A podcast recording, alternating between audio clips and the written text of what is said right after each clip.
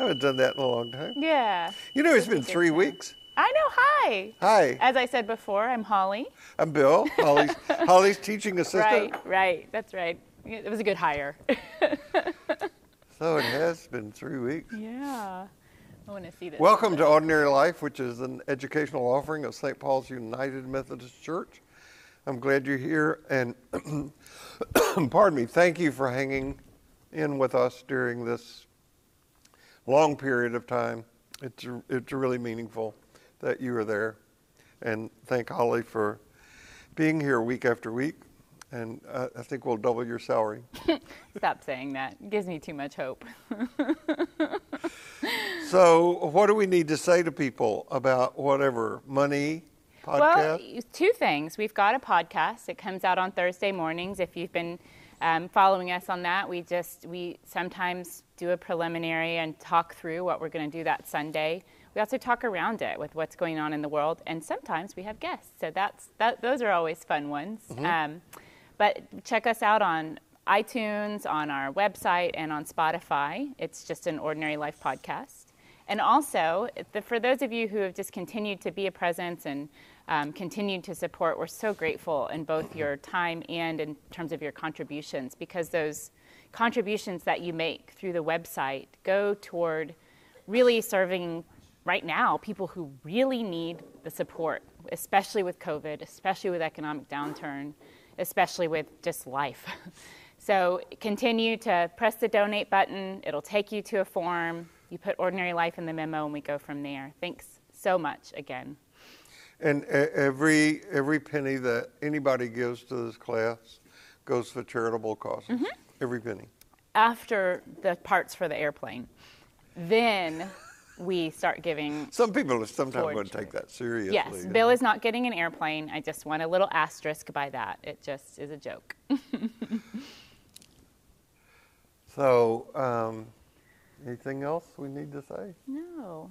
Um, we are working toward opening in person as the church moves toward that. Um, and we're working on a plan that will keep all of us safe and included. So. And we don't have that developed yet. Yeah, yeah. So uh, since it's been um, a couple of weeks since we've seen each other in this context, uh, I want to begin today with a little bit of um, an orientation. You know, we have been using the teachings of Jesus and Buddha to help us find both comfort and uh, challenge, direction, Uh, resources during this time of COVID and lockdown and the weariness that we have experienced about systemic racism and a number of other things.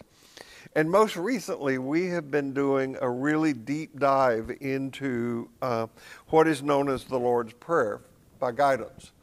And, and we've been going line by line, and today we are up to what the scholars say is actually the last line in the original prayer, um, and I, I want to show you some of the translations that we have for that. I didn't know how to make this bigger. You had so much here, but we'll, we'll go through it. I have a, not quite thirty different versions of the New Testament. You are unbelievable. Yeah. I have one. Yeah. Yeah. So forgive us our debts as we forgive our debtors. This petition originally had to do with money, mm-hmm. but people didn't like that, so they changed it. Forgive us our sins, for we ourselves forgive everyone indebted to us. Forgive our sins as we've forgiven those who sinned against us. Forgive us what we owe to you, as we have forgiven those who owe anything to us. Keep us forgiven with you and forgiving others. I think this is Eugene Peterson's, I'm not sure. Uh, forgive us our shortcomings as we forgive those who failed in their duty toward us. And forgive us our trespasses as we forgive those who trespass against us. That is the one that we use in our liturgy here at Saint Paul's. So there are a lot of different ways that this is um, translated. I have frequently describe my own teaching by using a metaphor that I'm sharing pictures of a journey that I have taken. And um, that may stimulate you to remember uh, some places where you've been on your own spiritual journey, or it may entice you to make a spiritual journey of your own that you haven't been to. So today I want to begin by sharing some pictures. Uh, this is Diarmuid O'Murchu. Well, actually, it's not him. It's a picture of him. All of it is just a projection. just, and, and he and I have exchanged emails in the hopes of um, doing a webinar with us. I think I found out about this man. I usually butcher his name horribly. I think I, I, I you've heard me mention him many times. He turns out about a book a year, and it, it's amazing. I just, during the interval that we have been off, have purchased his most recent book. He is a very prolific writer. He, this is his most recent book, Doing Theology in an Evolutionary Way. I think I've now read seven or eight of his books. This, as I said, is his newest one. And it was in his book, Inclusivity, a gospel mandate, and inclusi- inclusivity is a mandate if ever there was one. Uh, then I learned about another writer, and um, I just want to say about reading these people that the test of a, the truth of a spiritual teaching, whether it's something I say, Holly says, something you read, whatever, is whether it resonates with you. And if it does, you're on to something.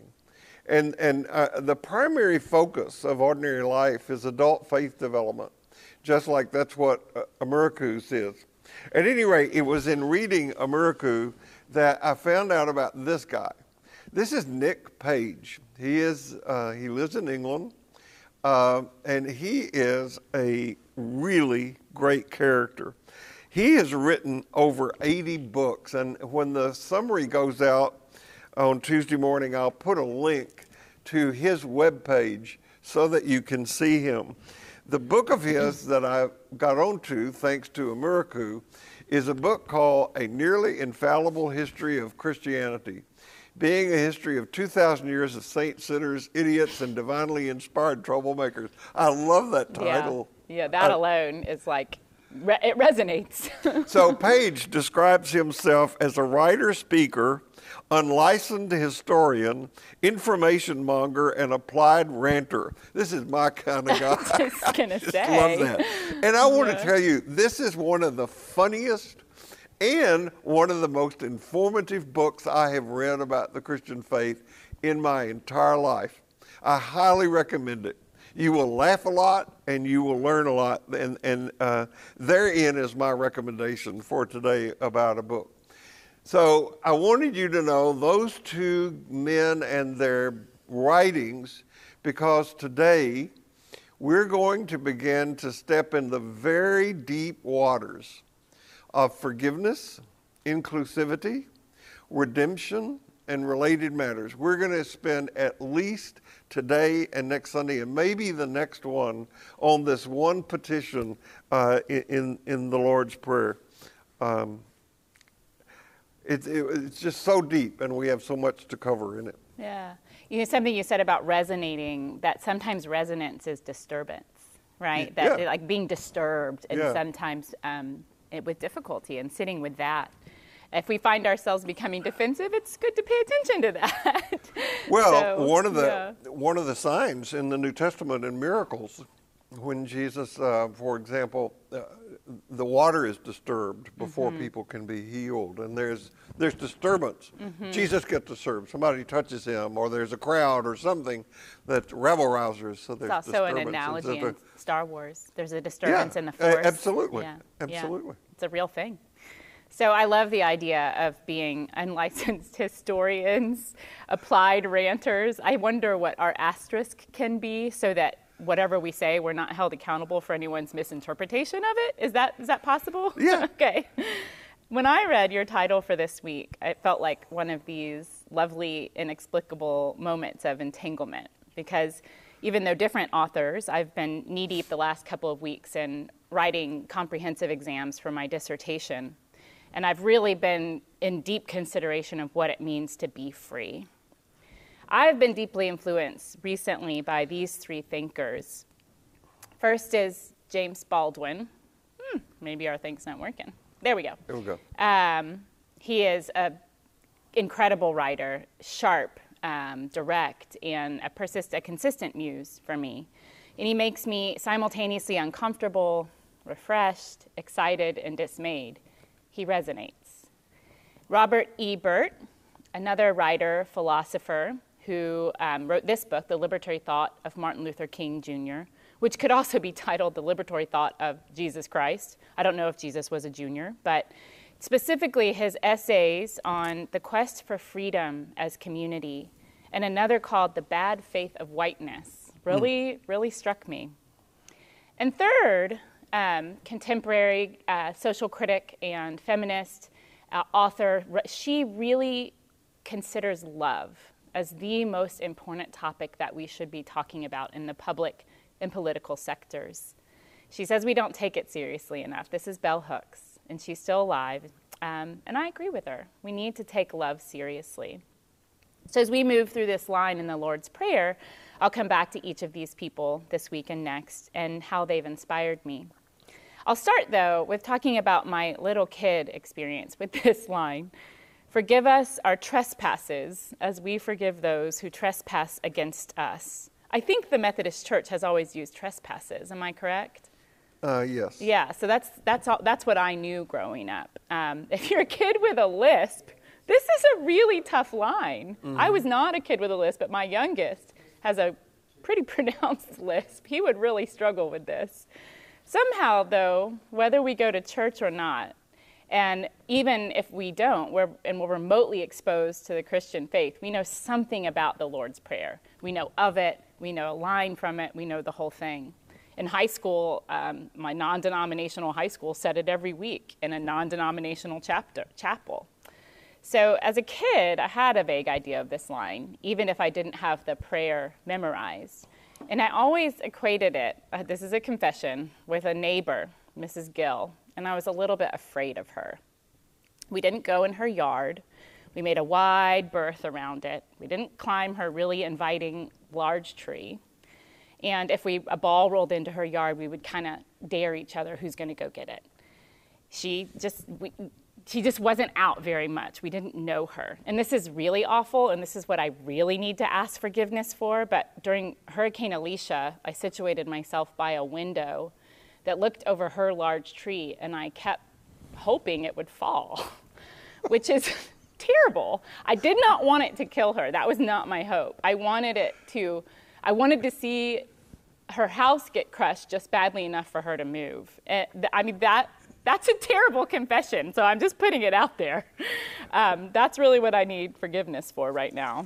She was not a mean lady. She never did anything mean. She just just wasn't out. She wasn't involved in our lives. And so she was, I created all kinds of mythology, which was probably far more exciting than the reality. So when I think of trespassing, I think of her property and how intentional I was about not trespassing on it. So even though what I've described is very literal about a physical trespassing, what my little kid self was afraid of was the other, someone who seemed different from me. If we do not course correct this, this is a trespass of the mind, revisit and examine this thinking, then we remain estranged or separate from one another. We create these artificial, existential boundaries that are very difficult to break down. These are the trespasses from which we need to seek forgiveness, the ones that block us from love. Today, of course, or at least hopefully, my thinking has evolved. I don't sit by windows and hope trees will fall on people's houses anymore. Um, I don't see this as about trespassing someone's property. I see it as about atonement. And atonement at one-ment is the condition of being at one with others. And one of the first synonyms for atonement I found was interesting is reparation. And the Latin for reparation, reparare, is the act of making amends. I want to think for a second about the things that some of us may lovingly repair. Old cars. Some people have a deep habit around there. I was at someone's house doing a consultation once, and they had three old Porsches in their in their garage, and that was that was the, his hobby. And so this, this loving attention to old cars, old furniture. I have talked in here about redoing old doors and just finding the bare wood that could be one hundred years old underneath that door, and the satisfaction of doing that with my hands. Old houses in my neighborhood in the Heights, many of the houses are restorations of old houses, and they've been made new. Shoes. There's, uh, do you guys, you remember the shoe hospital on the corner of Bissonnette and Kirby? It's still there. It's still there. And I, I have taken Birkenstocks there. I've taken, you know, but I haven't in a long time. But that people repair old shoes. You get a good worn pair of shoes. You don't want to give it up. Um, my favorite pair of jeans I still have, even though it has holes all over the place. I just can't bear to part with them. So these things that we repair, we have become attached to. And the thing I've been wondering is, what keeps us from repairing relationships with people? What keeps us from healing these existential boundaries that we've crossed? Is it a sense of belonging, and do we not feel like we belong to one another? So my question is, how do we become unestranged to each other? How do we become known? That's what I've been thinking about these last couple weeks. Well, you know, this, and we'll get into this next week, but this petition really does have to do with exactly what you're talking mm-hmm. about, about concrete reparations where mm-hmm. they're needed. It's a, it's a petition about justice. Absolutely, and, and, and um, justice is always love. Justice is always love. So, um, forgiveness, uh, and, and, and let, let's talk about this guy. uh, this is Anselm. He was born in ten thirty-three and died in eleven oh nine, and this guy is responsible for the most successful piece of bad theology ever written. And since Easter, which we just sub- celebrated, is an excellent time for this bad theology to surface. Now may be a time for us to talk about it. Anselm was uh, once a scholar in the Cathedral School of Tours. This is during the time of the church's history when um, monasteries were coming into being. Monasteries were attached to churches. They became places where people could go and get an education. Men, boys could. No, women were excluded. Um, later, Anselm would become the Archbishop of Canterbury. And one of the things that he is known for is his famous ontological argument for the existence of God. Now, see if you can follow this. He argued that God can be defined as the greatest thing imaginable. Things that really exist by definition are greater than things that can be imagined. Therefore, God must exist because other th- otherwise he would not be the greatest thing imaginable. As Nick Page says in his book, this is an argument that is so circular, you could use it as a hula hoop. I feel like that's what a lot of theology of, of old does, is just confuse us into thinking that it's true. Well, you know what John Tucker says in his book on zero theology is um, theology is pro- the, the poorest way to understand religion. That's right. Right. So we're talking about Anselm today because, as I said, we're stepping into this territory of, among other things, um, forgiveness. Anselm's most influential work is called Why God Man. And it was his attempt to work out why God had to become man and die on the cross. Up until that time, and this was an equally bad piece of theology, piece of bad theology, it was believed, seriously, that Satan held the human race captive and that Jesus' death paid a ransom price so that humans could be free. This is called the ransom theory of salvation. And not even to Anselm did that make sense. I mean, if God is really big and powerful, right, God could just go kick down the door of hell and let people out. But uh, that's not what was thought up until the time of Anselm. And he came up with this theory that humans were just a sorry lot. And that everybody had dishonored and disobeyed God, that dishonoring and disobe disobedience is called sin. And God just can't overlook that. So if sin were no big deal, then no one would be motivated to do good and avoid evil. So God had to receive some kind of satisfaction for the sin that humans committed. Now, while humanity owes God satisfaction, according to Anselm, none of us is good enough to pay it. So, after all, you got to remember, we're a bunch of sinners, and only God is great enough to pay the price to God. So what God did was enter the world as Jesus, then offered himself up to be killed, and this made satisfaction for God, for the human race. Now, this theory, I might add, was influenced by the political economic system of the day, which was the feudal society, where honor was restored by satisfaction, one sort or another. When I was in seminary, I was taught over the long history of the Christian movement, there have been at least seven different theories trying to explain why Jesus died on the cross. But none has stuck like Anselm's. Mm. And there is no telling how much damage has been done, both to individuals and to individuals' understanding of God, than by this perverse theory. Jesus died for your sins. That's what people have been taught. That's perverse. But the belief that has been instilled in many, many, many people is that before God could love, God needed and demanded the death of Jesus to atone for our sins. Over and over and over, I have heard Richard Rohr say that Jesus did not come to change God's mind about humans.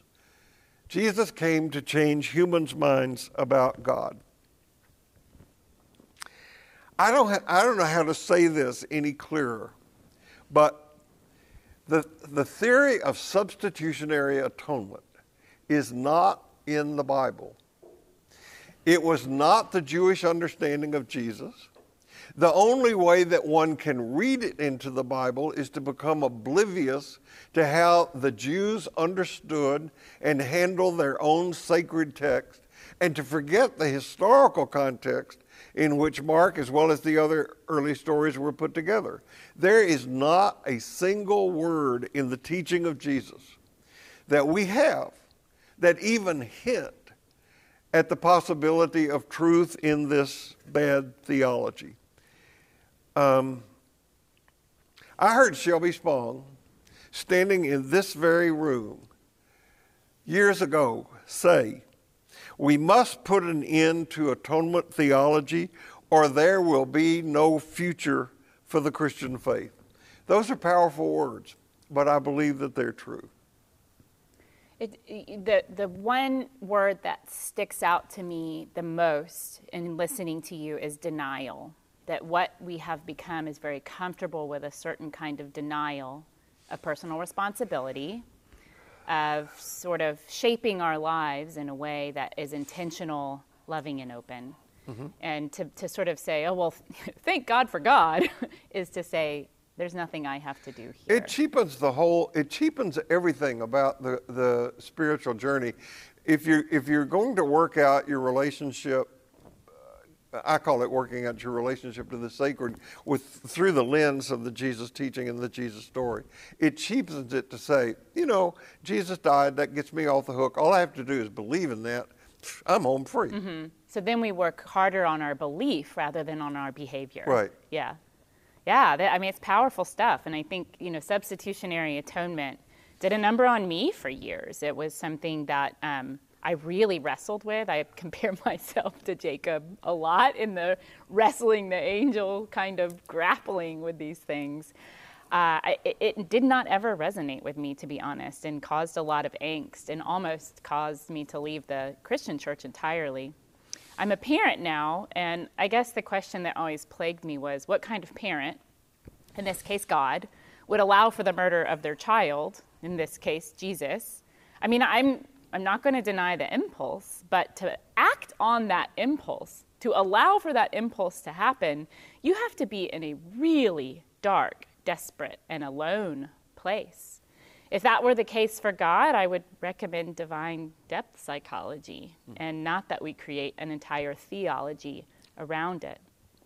I don't think God intended Jesus to be sacrificed for us on the cross, mm. and quite brutally. But really smart people do believe this, and I've been wondering about this denial. What are we in denial of, and do we suffer from this kind of collective denial around taking personal responsibility, feeling appropriate guilt, and taking the steps to atone? Is our shame that big that we'd rather place it at the feet of someone else rather than peer under our own hood? Let's call it the old car that we want to repair. So for me, some of that reparation has to do with restoring or being really honest with ourselves about our history. And how do we atone for the people that have been harmed by a dominator, colonialist history? I listened to you say something like Jesus was actually issuing an invitation to come back home, mm-hmm. to the self. And I experienced two things at once: deep sadness and profound hope. I feel sadness because we are so estranged and so exiled from one another. In this country, we have adopted a predominantly individualistic theology that centers around a personal relationship to Jesus that culminates in individual salvation. This is bad faith. This is what Robert Birt called the bad faith of whiteness, that it is centered around individualism. Mm. It is a re- it's also reinforced in our social world and our political constructs, this concept that I matters more than we. This concept of white life mattering more than others is, a, is, is kind of the theory of our, of our country. Here's what Robert E. Birt writes about what he calls that bad faith of whiteness. And, and I want to say that whiteness here is not like, we can't undo skin color, nor should we even try. But it's, a, it's an idea about the self that, again, I am separate from you. And our American culture is very stuck on individualism. And I want to take a second to distinguish between individualism and individuality. Individualism is the focus on the self, what's in the self-interest. Individuality is the uniqueness of the self that can be held in community, held, nurtured, and grown in community. So the, the, the individual self is always connected to community. We are not alone. So he writes, bad faith is clearly self-deception. If it is from myself that I am hiding the truth, then what is this truth that I am hiding?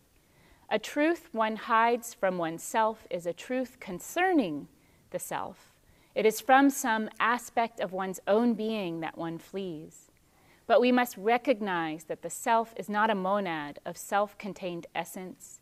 It is in relations with others that one becomes a self. Hence, a hiding from oneself also implies a hiding from others. This resonates with me, as difficult as it is to sort of untangle. When we are hiding from ourselves, we are hiding from others. And Jesus in, is inviting us to kind of come out of hiding.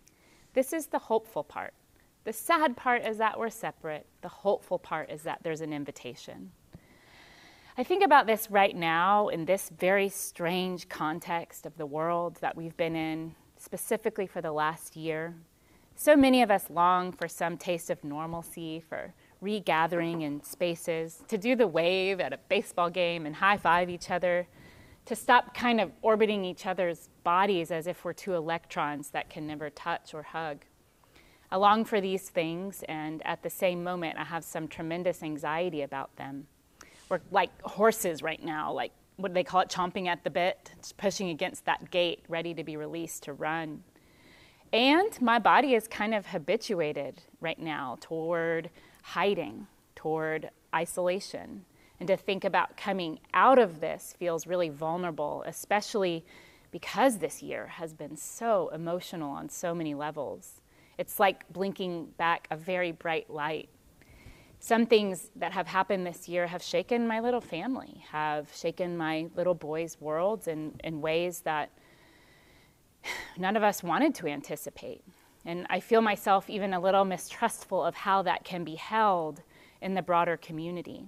I feel really tender and rough around the edges. I have one son who just loves the world. He's like so free in himself. He plays in the front yard and loves the sort of movement of his own body. He's intrigued by mystery and things he cannot see and animals he'll never become. He's just kind of this sweet, quirky kid. I have another son who also really loves the world, but he's like this extroverted, kind of in-your-face, big personality who climbs neighbors' fences when he's not supposed to and asks them for food. They both love the world, and I'm terrified for them that the world will not love them back. Mm. I hear people say all the time, well, we're just ready to move on from that. Let's lean into hope. We just can't talk about racism all the time. Stop talking about injustice. It's hard. It is hard. This is so true, and this is one of those kind of hopeful and despairing moments. Um, part of me wants to stay in hiding because I feel really tenuous about holding on to hope at times, that we can move past something. But I also think it's possible to feel hope and despair at the same time. And this, to me, is probably the quintessential message of the re- resurrection or the redemption, is around integrating opposites and holding, holding two things that are so different at once. And I want to have hope that if we can stop hiding from one another, if we can stop othering others by minimizing their pain or refusing to see reality from different perspectives, that we can repair our relationships.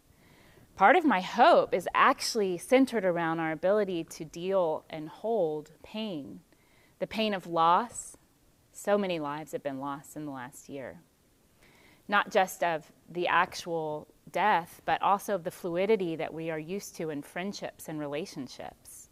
The pain of racism that is like embedded in the bones of this country, the pain of not yet knowing how to do it differently, sitting in that in-between, and how to reimagine new and more beautiful worlds.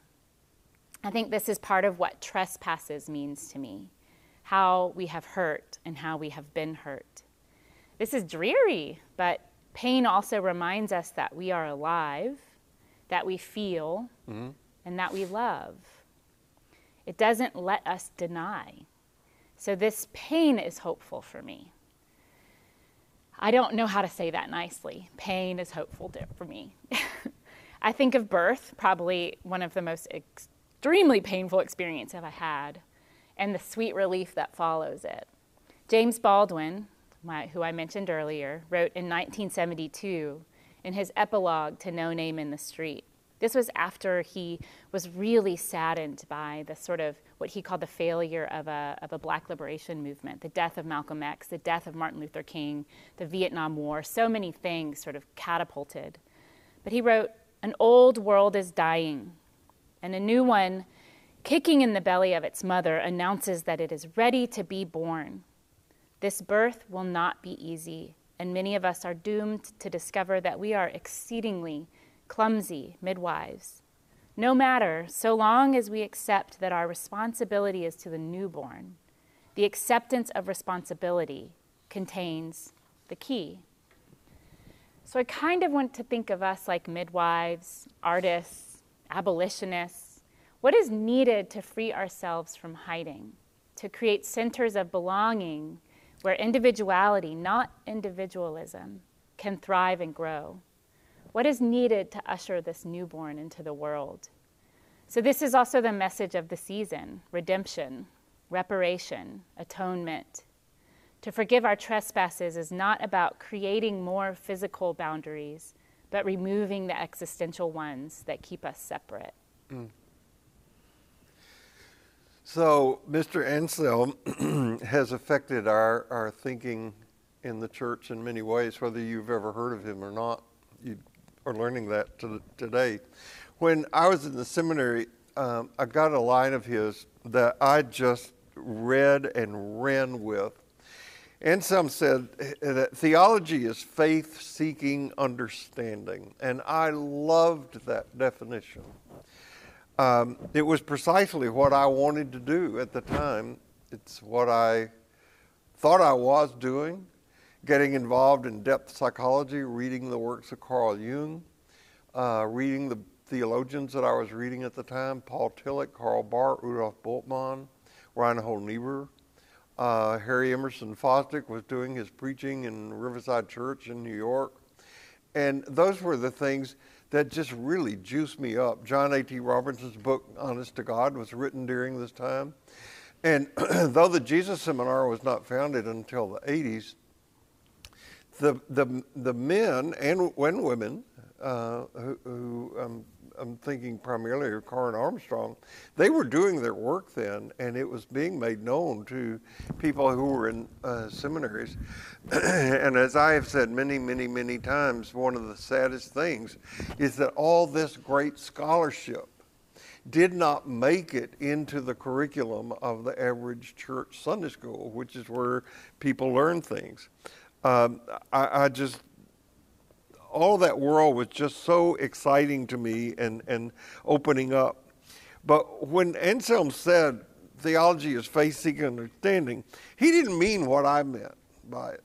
Because at the time, what he meant by theology was the teaching of the church. And you can see by these theories of the atonement that some of the teaching of the church was about as wrong and damaging as it could possibly be. And he also meant what was in the Bible. Well, people didn't have the Bible when Anselm said this. There was the Vulgate, which was written in Latin, which even most of the priests could not read. Most of the priests were illiterate at this time. And if you wanted to carry the Bible around, you'd need a wheelbarrow. It was so big to do so. um, the, the, the Bible didn't take kind of the shape that we know it today until much, much later, before Martin Luther uh, and other theologians and writers came in to play a part in that. Um, today, as I said, I have almost thirty versions of the New Testament available to me. So what does it mean right now to say that theology is faith seeking understanding? And I'm going to su- suggest that doing theology focuses not on content, as in trying to prove something like the right doctrine, because that's been so damaging. But rather, I want us to think about doing theology as the context in which we do it.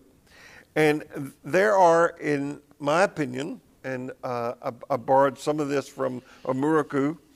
Um, it, it, these are the things I think we need to keep in mind as we try to navigate this period between the no longer and the not yet.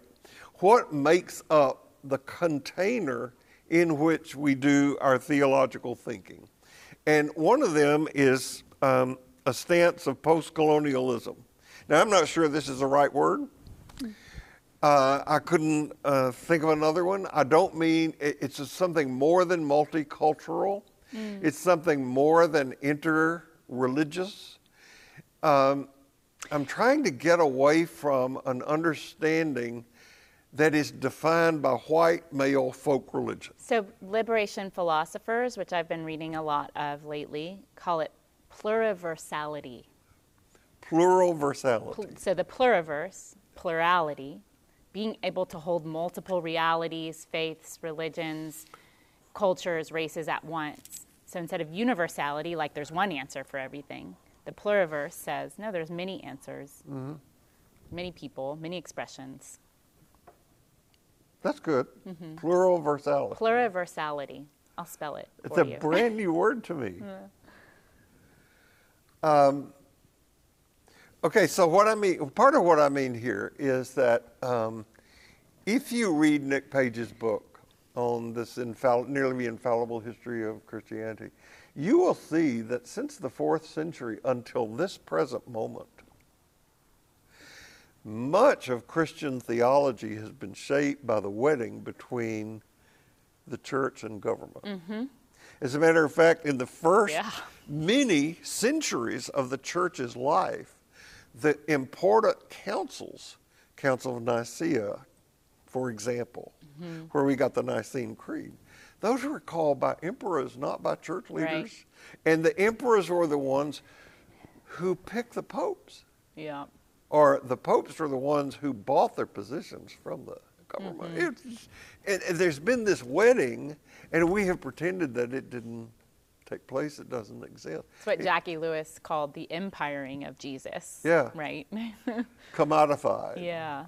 yeah. Absolutely. Um, But uh, since the beginning of organized Christianity, it's just been, um, we got to move beyond that. We have to find a way to uh, allow our understanding of what it means to be free and loving, uh, not to succumb to the love of power. Mm-hmm.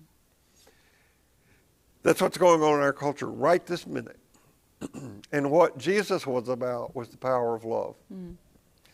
There's a, a world of difference between those two stances. Um,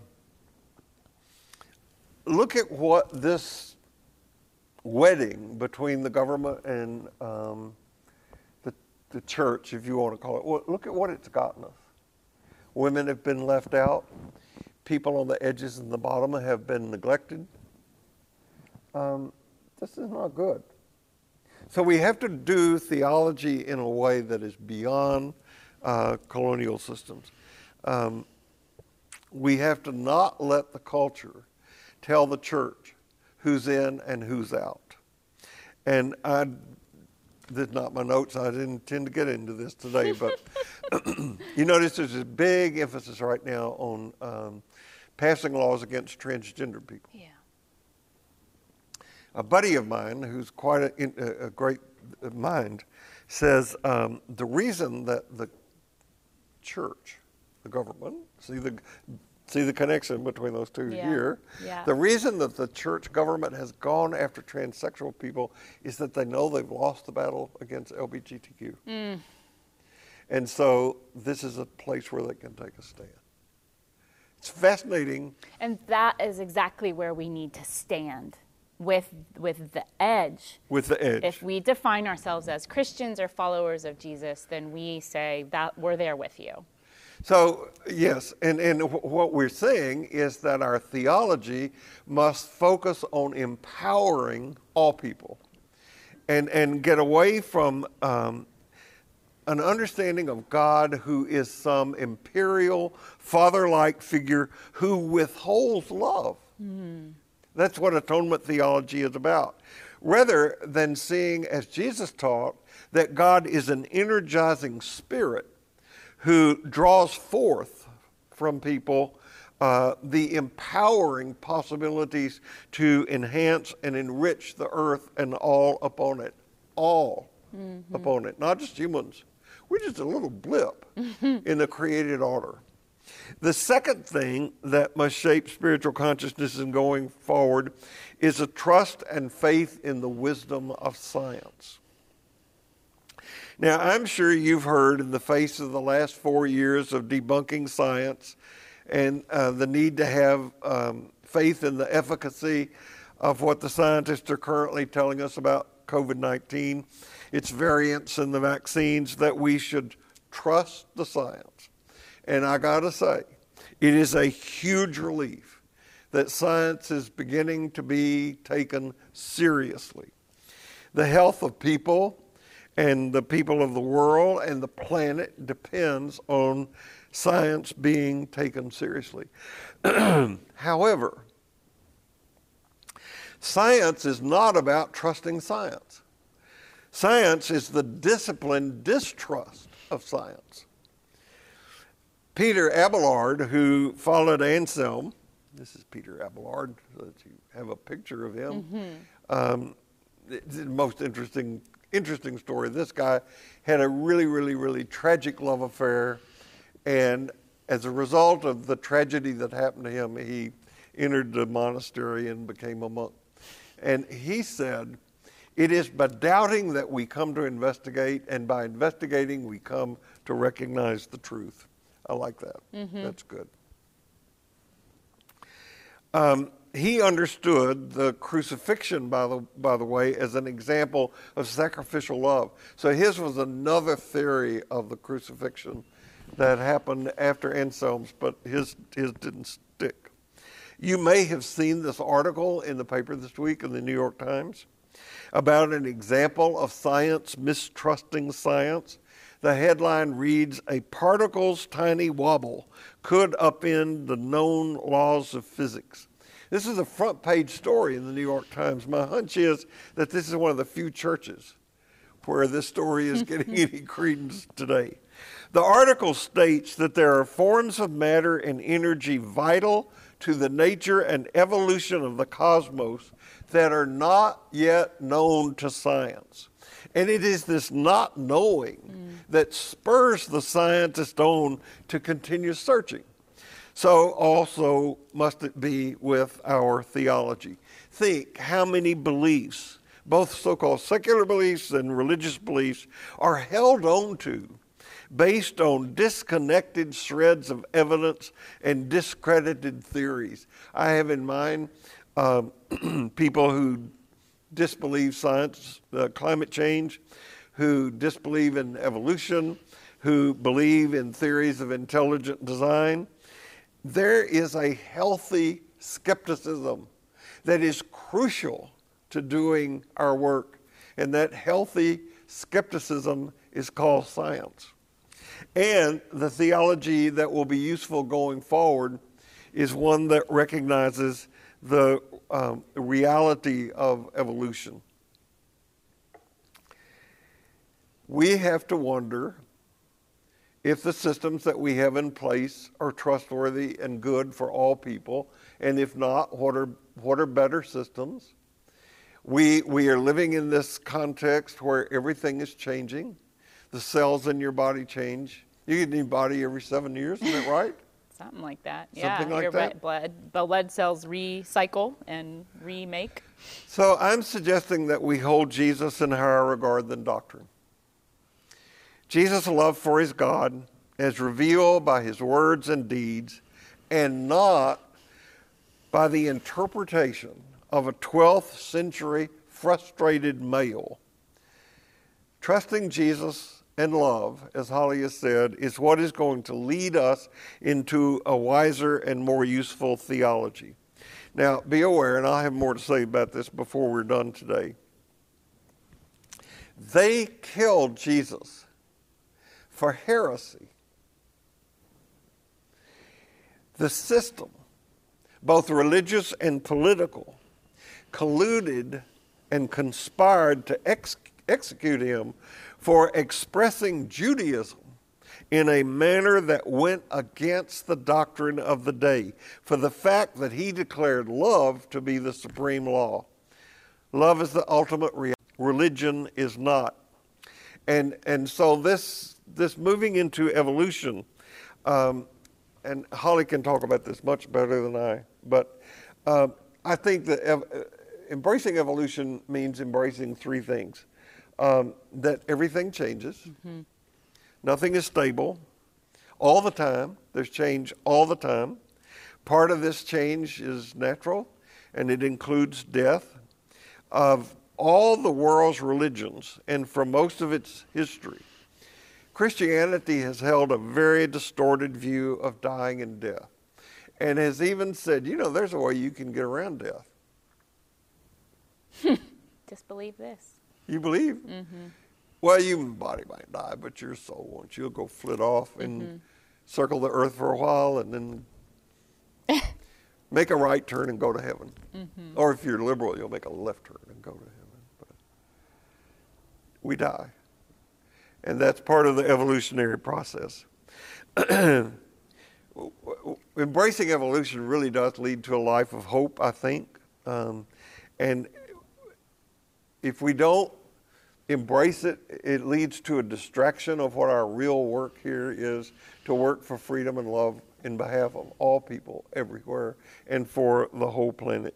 This is the context in which I think we have to do our work. Post-colonial, a faith and trust in science, and an embrace, an enthusiastic embrace of evolution. Mm-hmm. It's, you know, I, I love, I could talk about evolution for a very long time, but um, evolution is in sort of two strands, and and death of, of a self or death of a species because of extinction is not an end. It's a change. It's right. a new beginning. It's a transformation. Um, death of a species that is caused by human intervention. So I, I love elephants. You know that. When I was little, I used to tell everyone I wanted to be an elephant. Uh, it didn't happen. Um, but today, thirty percent of African elephants are evolving without tusks as a response to poaching. I didn't know that. Yep. That's the that's what evolutionary scientists think, that that those who have a better chance of survival do not have tusks, so they're passing that on to their offspring. Amazing. So evolution is is change, but evolution is also creativity. Death is not an end, but a different beginning. And evolution is not just around species evolution. It must be in our words and in our thoughts and in our consciousness too. That is also part of evolution. How do we change the way we think about things? Even what Jesus said two thousand years ago needs to evolve into today's context so that it, so that it stays post-colonial. So you said love is ultimate reality. Mm-hmm. I believe that. I, I really do. And, and love is not what we think it is. It's not just the pursuit of happiness inside of a relationship, but a process of unmasking. And I don't mean that in the Governor Abbott kind of way. I mean, um, I mean that love is the practice of freedom from domination. And domination of any kind does not follow a love ethic. And love is a kind of consciousness that takes off the masks that we fear we cannot live without and know we cannot live within. I'll read that one more time. Love is a kind of consciousness that takes off the masks that we fear we cannot live without and know we cannot live within. It is to be afraid sometimes, but also to be hopeful that we can learn to live in that space. To the first point, I've detailed in here before the path of universe formation from differentiation to specification to communion. Communion is not sameness, just like unity is not sameness. It's the pluriversality idea of the universe. And love is not homogeneity. In other words, it doesn't look one way. It is the ultimate complexity. Love involves evolution, change, daring, and growth. And like that wobble of the atom that could un- upend the known universe, love is unknowable, vulnerable, but it's also possible. I think of, again, how this relates to the Easter season, and love is almost always a kind of death. And as in the points above, love is death to domination, to desires of the ego, and individualism over community. Love is death to everything but the true self. I, I just feel, that's where I feel hope, is imagining communities that can embrace people's true selves. Mm-hmm. And I think we're capable of that. So this rebirth, as a choice that we make every single day, we choose to love. And it was M. Scott Peck who said, love is the will to extend oneself for the purpose of nurturing one's own or another's spiritual growth. That's the ultimate story of at one-ment. So as we move forward with this teaching, I will take a deeper dive in the next few weeks of the relationship between love and freedom. So the evolution of my own thought and teaching in here, uh, I've talked about this before, um, the critical shift happened at nine eleven mm. because I saw the danger that fundamentalism is, and it's getting worse instead of better in our culture, in our world. Mm. There's a move to the right, um, and the You know, we can explain it by saying that people are anxious and they need security and all that sort of thing.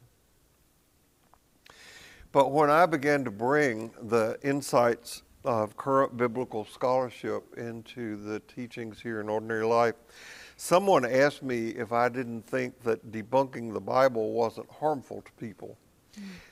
After all, the person said, these beliefs give people comfort. What can be so bad about that?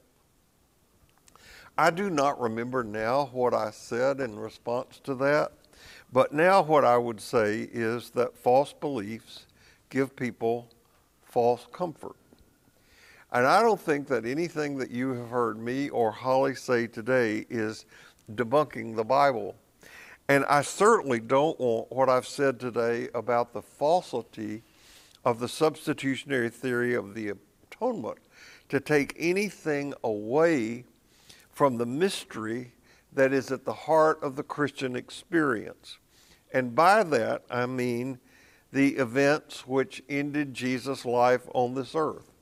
His betrayal, his execution, his death, those things that our Roman Catholic mystic friends call the sorrowful mysteries.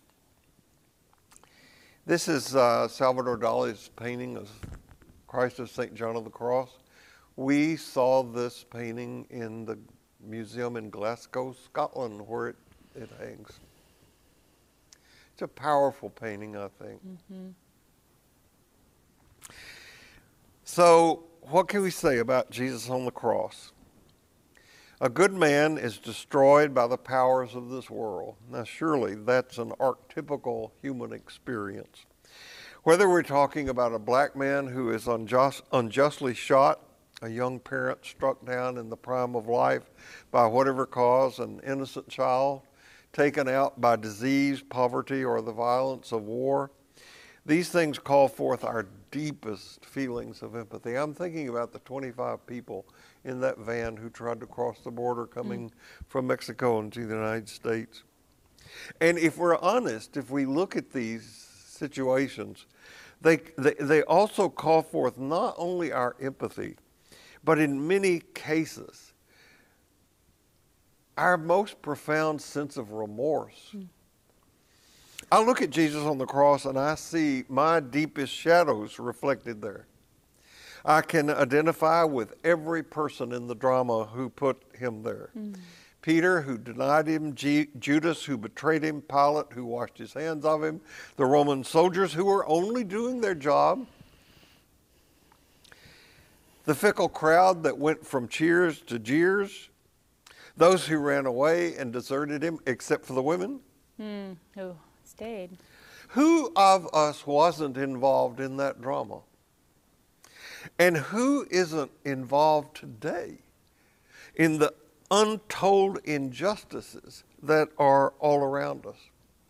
Now, this story has been used to stir anger and fuel anti-Semitism. It has been used to induce personal guilt. Jesus died for your sins, you know. Mm. If it weren't for you. It's been used to stir up fanatical devotion. Jesus was never interested in any of that. Jesus was not interested in your guilt. Jesus did not want you or, or us to worship him. What he was interested in was getting people to make the passage, though it's called the straight and narrow way, into the kind of relationship with sacred mystery that he had. And he was very upfront about the fact that walking that path, going through that narrow gate, could cost you.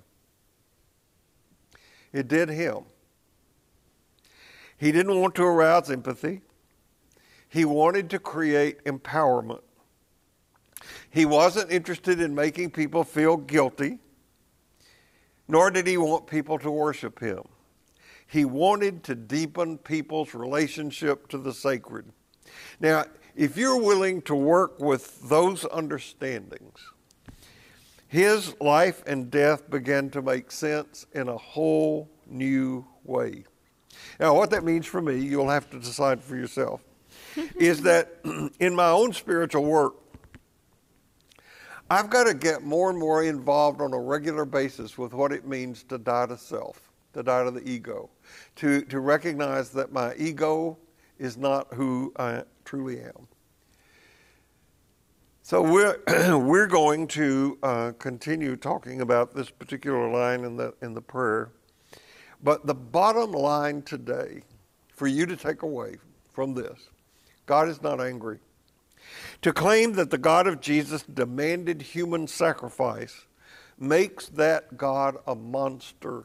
God is not a monster. There's no monster out there, only love. Love waiting to set us free, and love seeking to get us connected to each other. We'll talk more about that next week. Mm.